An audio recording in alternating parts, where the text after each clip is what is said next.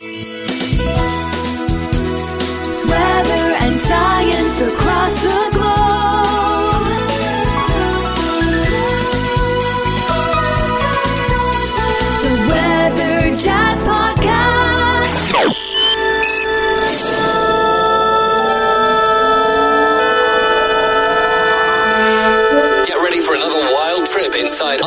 own solar system. It's Science Wednesday. So don your favorite galactic leggings, moon boots, and lost in space jumpsuit as we blast off, blast off, off. Today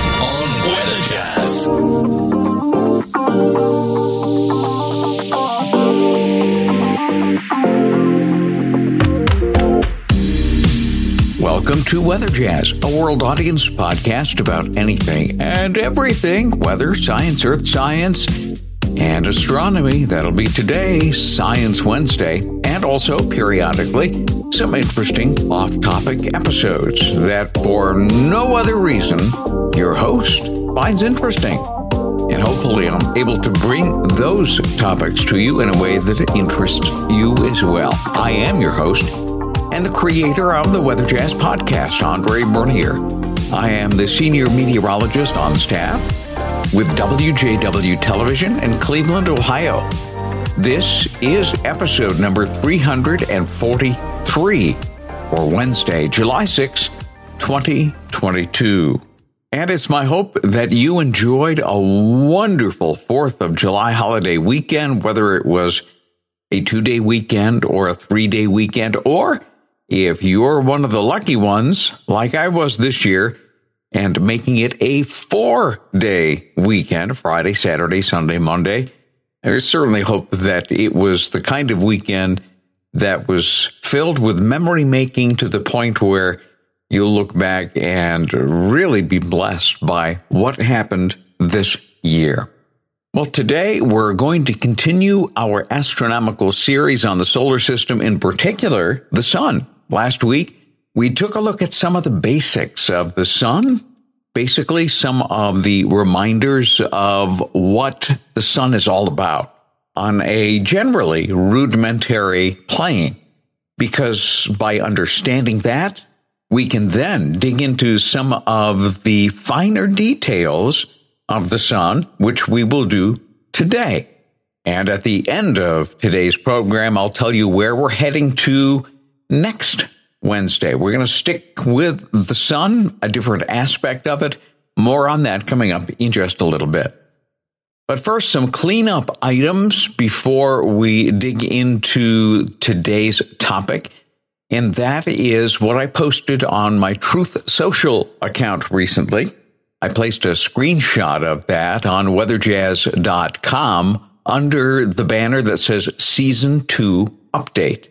And I'd like to read that to you. Again, it's an update. Most Weather Jazz listeners and subscribers know what it is I'm talking about already, but this is a little bit more of a refined timeline. And it reads as follows After 17 years and two seasons, I am considering concluding season two of Weather Jazz this autumn to take an extended break. Will there be a season three? Honestly, I don't know. If there is, it will change for the better. I'd love to hear from you if you are a Weather Jazz subscriber. Email me at weatherjazz at yahoo.com. We've had a wonderful stride here over the last several years in season two with Meteorological Monday, Science Wednesday, and Open Line Friday. And it has been a wonderful, wonderful season. The testimony to that is the nearly 100,000 downloads in season two alone, along with well over 300. In fact, we're approaching 350 episodes and we will surpass that by the time we get to the concluding point, which will likely be sometime in early September, right around Labor Day. Now, if it turns out that indeed it is going to be a pause point in the Weather Jazz season, if you are one of my supporters, first of all, let me thank you for stepping alongside me and I will continue to receive your support until we get to the conclusion of season two. Now, it still remains to be seen whether or not I do a supporter based program for season three or an advertiser supported base, or maybe a hybrid of both. I'm not sure. At that point in time, I'll let you know so that those of you that would like to rejoin the supporter base, you can do that.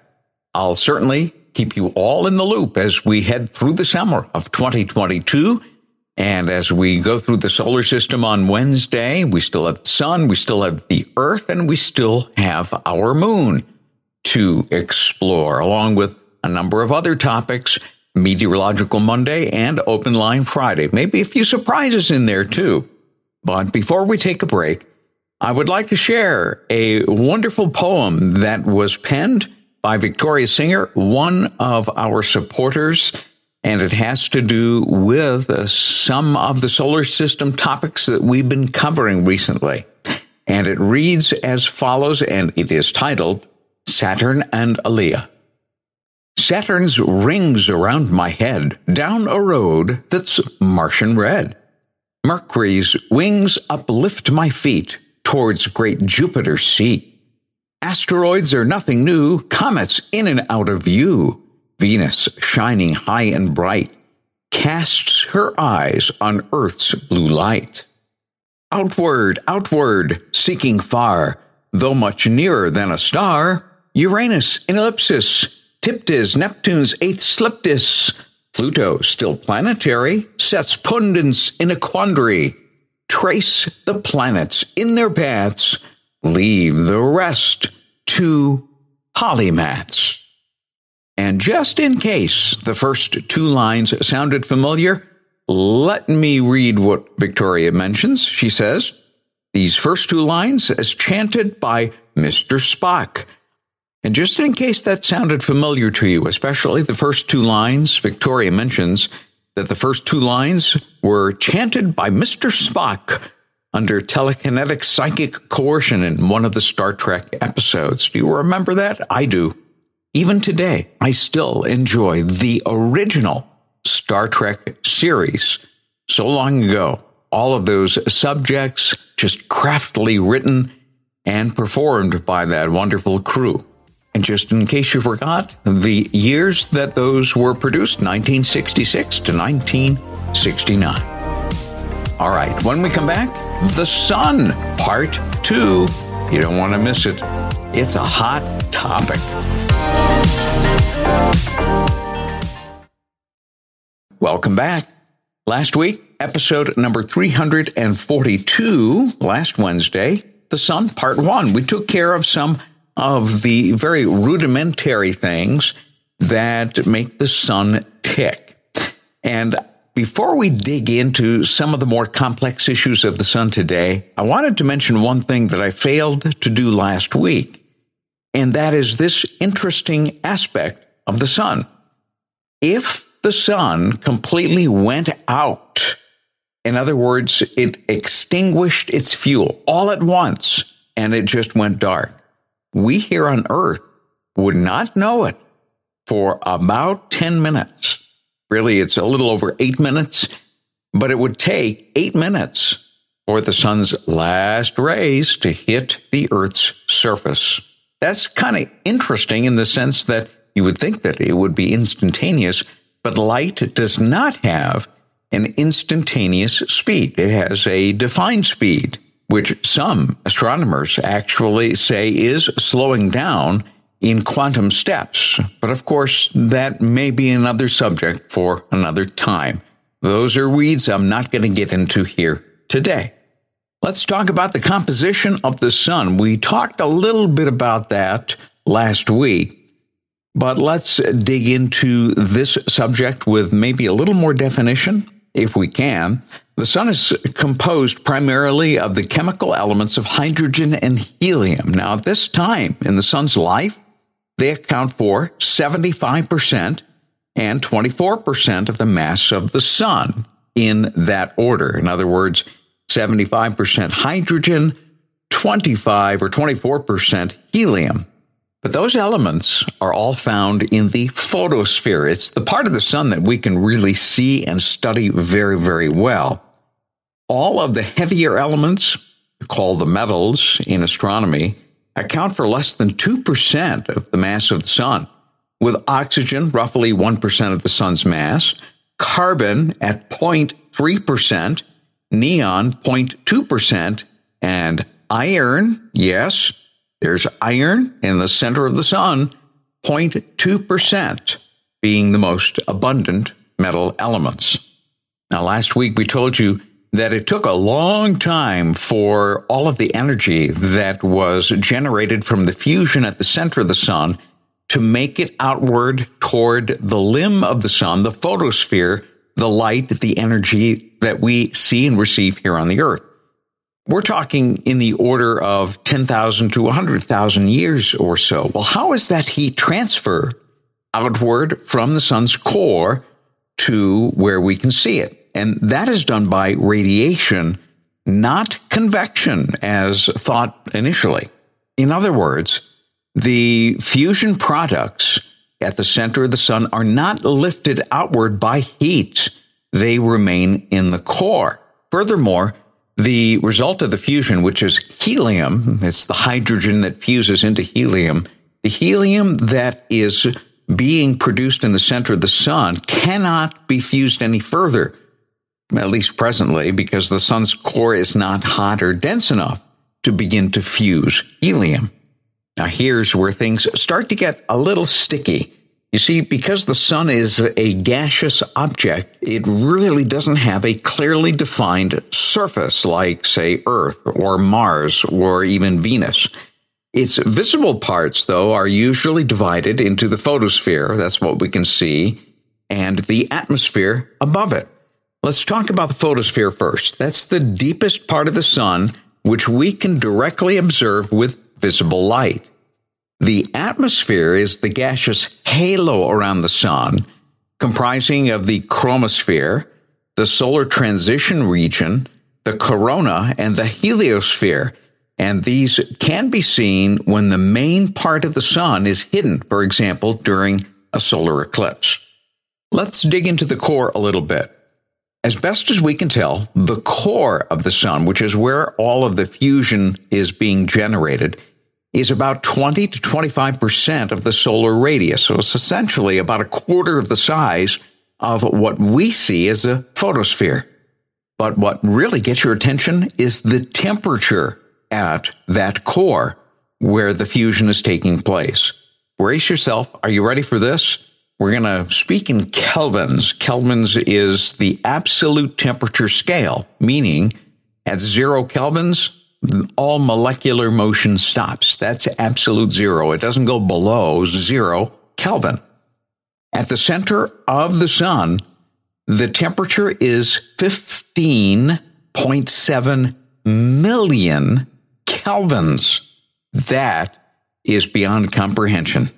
By contrast, just to give you a, a little bit of a base frame, the sun's surface temperature, in other words, where the photosphere ends, the temperature of the surface of the sun is about 6,000 kelvins. Just think of the difference now 6,000 kelvins versus 15.7 million kelvins at the center. Okay, let's talk about the photosphere just a little bit. That's the portion of the sun that uh, essentially we can see. And if you have a proper filter, that is the portion of the sun that you can actually see, the solar disk, in other words. The visible surface of the sun, the photosphere, is the layer below which the sun becomes opaque to visible light. A little comparison for you the photosphere is actually tens of hundreds of kilometers thick and is slightly less opaque than air on Earth, just to give you a little comparison. Also, here's a little history on the optical spectrum study of the sun. See, early on, in these studies at that time, some of the absorption lines found did not correspond to any chemical elements here known on Earth at the time, and that was back in the late 1800s. Well, at that point in time, a gentleman by the name of Norman Lockyer hypothesized that these absorption lines were caused by a new element that had not yet been discovered. And so he dubbed them helium. Ah, do you get the name here? That's after the Greek sun god Helios. And so 25 years later, guess what was discovered? It was helium, and it was finally isolated here on Earth as well. Now, fortunately for us, the way God designed our solar system, we have a moon whose disk, apparent disk, perfectly matches the disk of the sun. And that's when we can see the other elements of the sun. And so during a total solar eclipse, when the disk of the sun is covered in totality by that of the moon, parts of the sun's surrounding atmosphere can finally be seen. It can't be seen otherwise. It is composed of four distinct parts the chromosphere, the transition region, the corona, and the heliosphere.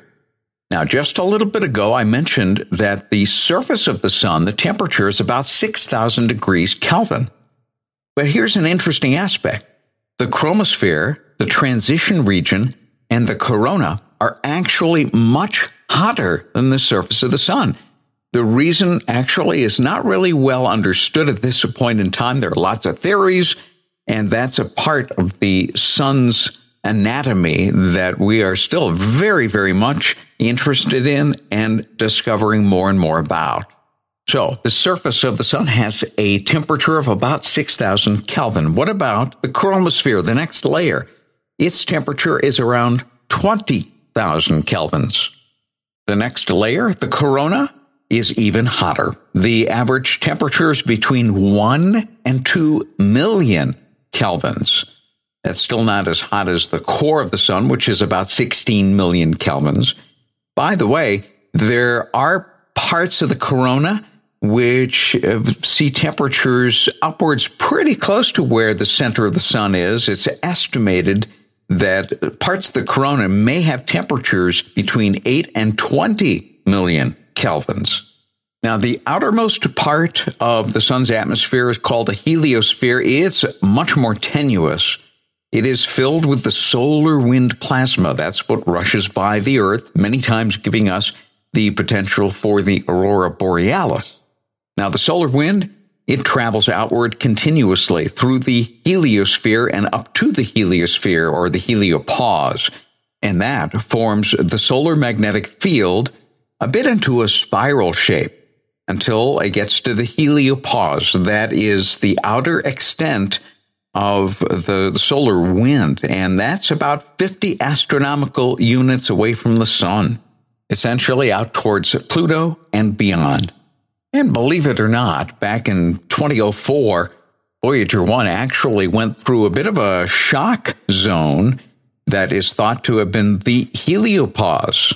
And late in 2012, not too long ago, and eight years later in 2012, the same probe, Voyager 1, recorded a marked increase in cosmic ray collisions and a sharp drop in the lower energy particles from the solar wind. A few more things before we wrap up this edition of Weather Jazz on part two of the sun, and that is the sun's position in the solar system, the galactic context, in other words. The solar system is located, obviously, in the Milky Way, and that is a barred spiral galaxy with a diameter of about 100,000 light years. The Milky Way, by the way, contains about, as best as we can tell, 100 billion, the B, stars. And the Sun resides in one of the Milky Way's outer spiral arms known as Orion Cygnus. And just in case you had any designs on traveling to the center of our galaxy, the sun lies about 26,660 light years from the Milky Way's galactic center. Here's one more tidbit of information about the sun, which might be interested as we round out this episode of Weather Jazz.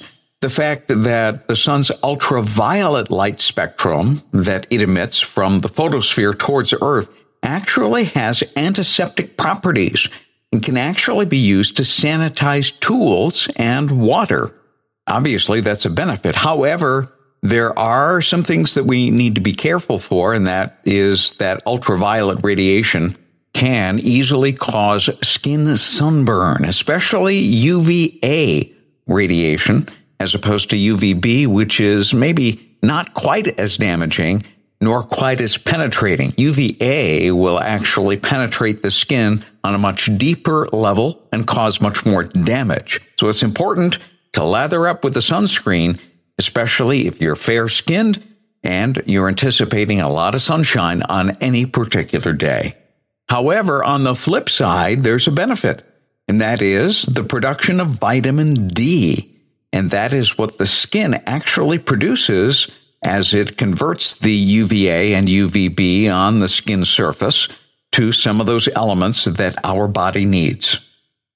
So, what's coming next? Next week, as we study yet another aspect of the sun. I'll tell you now, we're going to spend most of our time looking at something that we have yet to take a strong look at, and that is solar sunspots. What are they?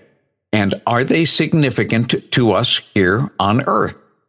So if you know somebody who is interested in the sun and all of its little nuances, make sure you point them to episode number 342 last Wednesday, 343 this Wednesday, and by next Wednesday, we'll be at episode number 346, where we will very likely conclude our study of the sun with a look at sunspots. Make sure you tell somebody, especially who loves astronomy. Hope you enjoyed today's episode. Help me to spread the word. Get the word out there through email, through word of mouth, and through any of your other social media means. Do you have a question, a topic suggestion, or you just like to say hello? I welcome your input and I'm going to be looking for your email or your voicemail. By email, you can contact me at weatherjazz at yahoo.com. Or if you prefer, just pick up your phone and dial 234 525 5888. That's the Weather Jazz Podcast Audience Connect line, and you can always leave me a message there. Open Line Friday is right around the corner. You never know what I'm going to have on tap. And quite frankly, when I get to Wednesdays, I don't even know what I'm going to have. That's how much of a surprise it can be. Just like opening up a box of chocolates, you never know what you're going to get. Thanks for being here, and we'll see you on Friday. Weather and science across the globe. Across the, globe. Across the, globe. the Weather Jazz Podcast.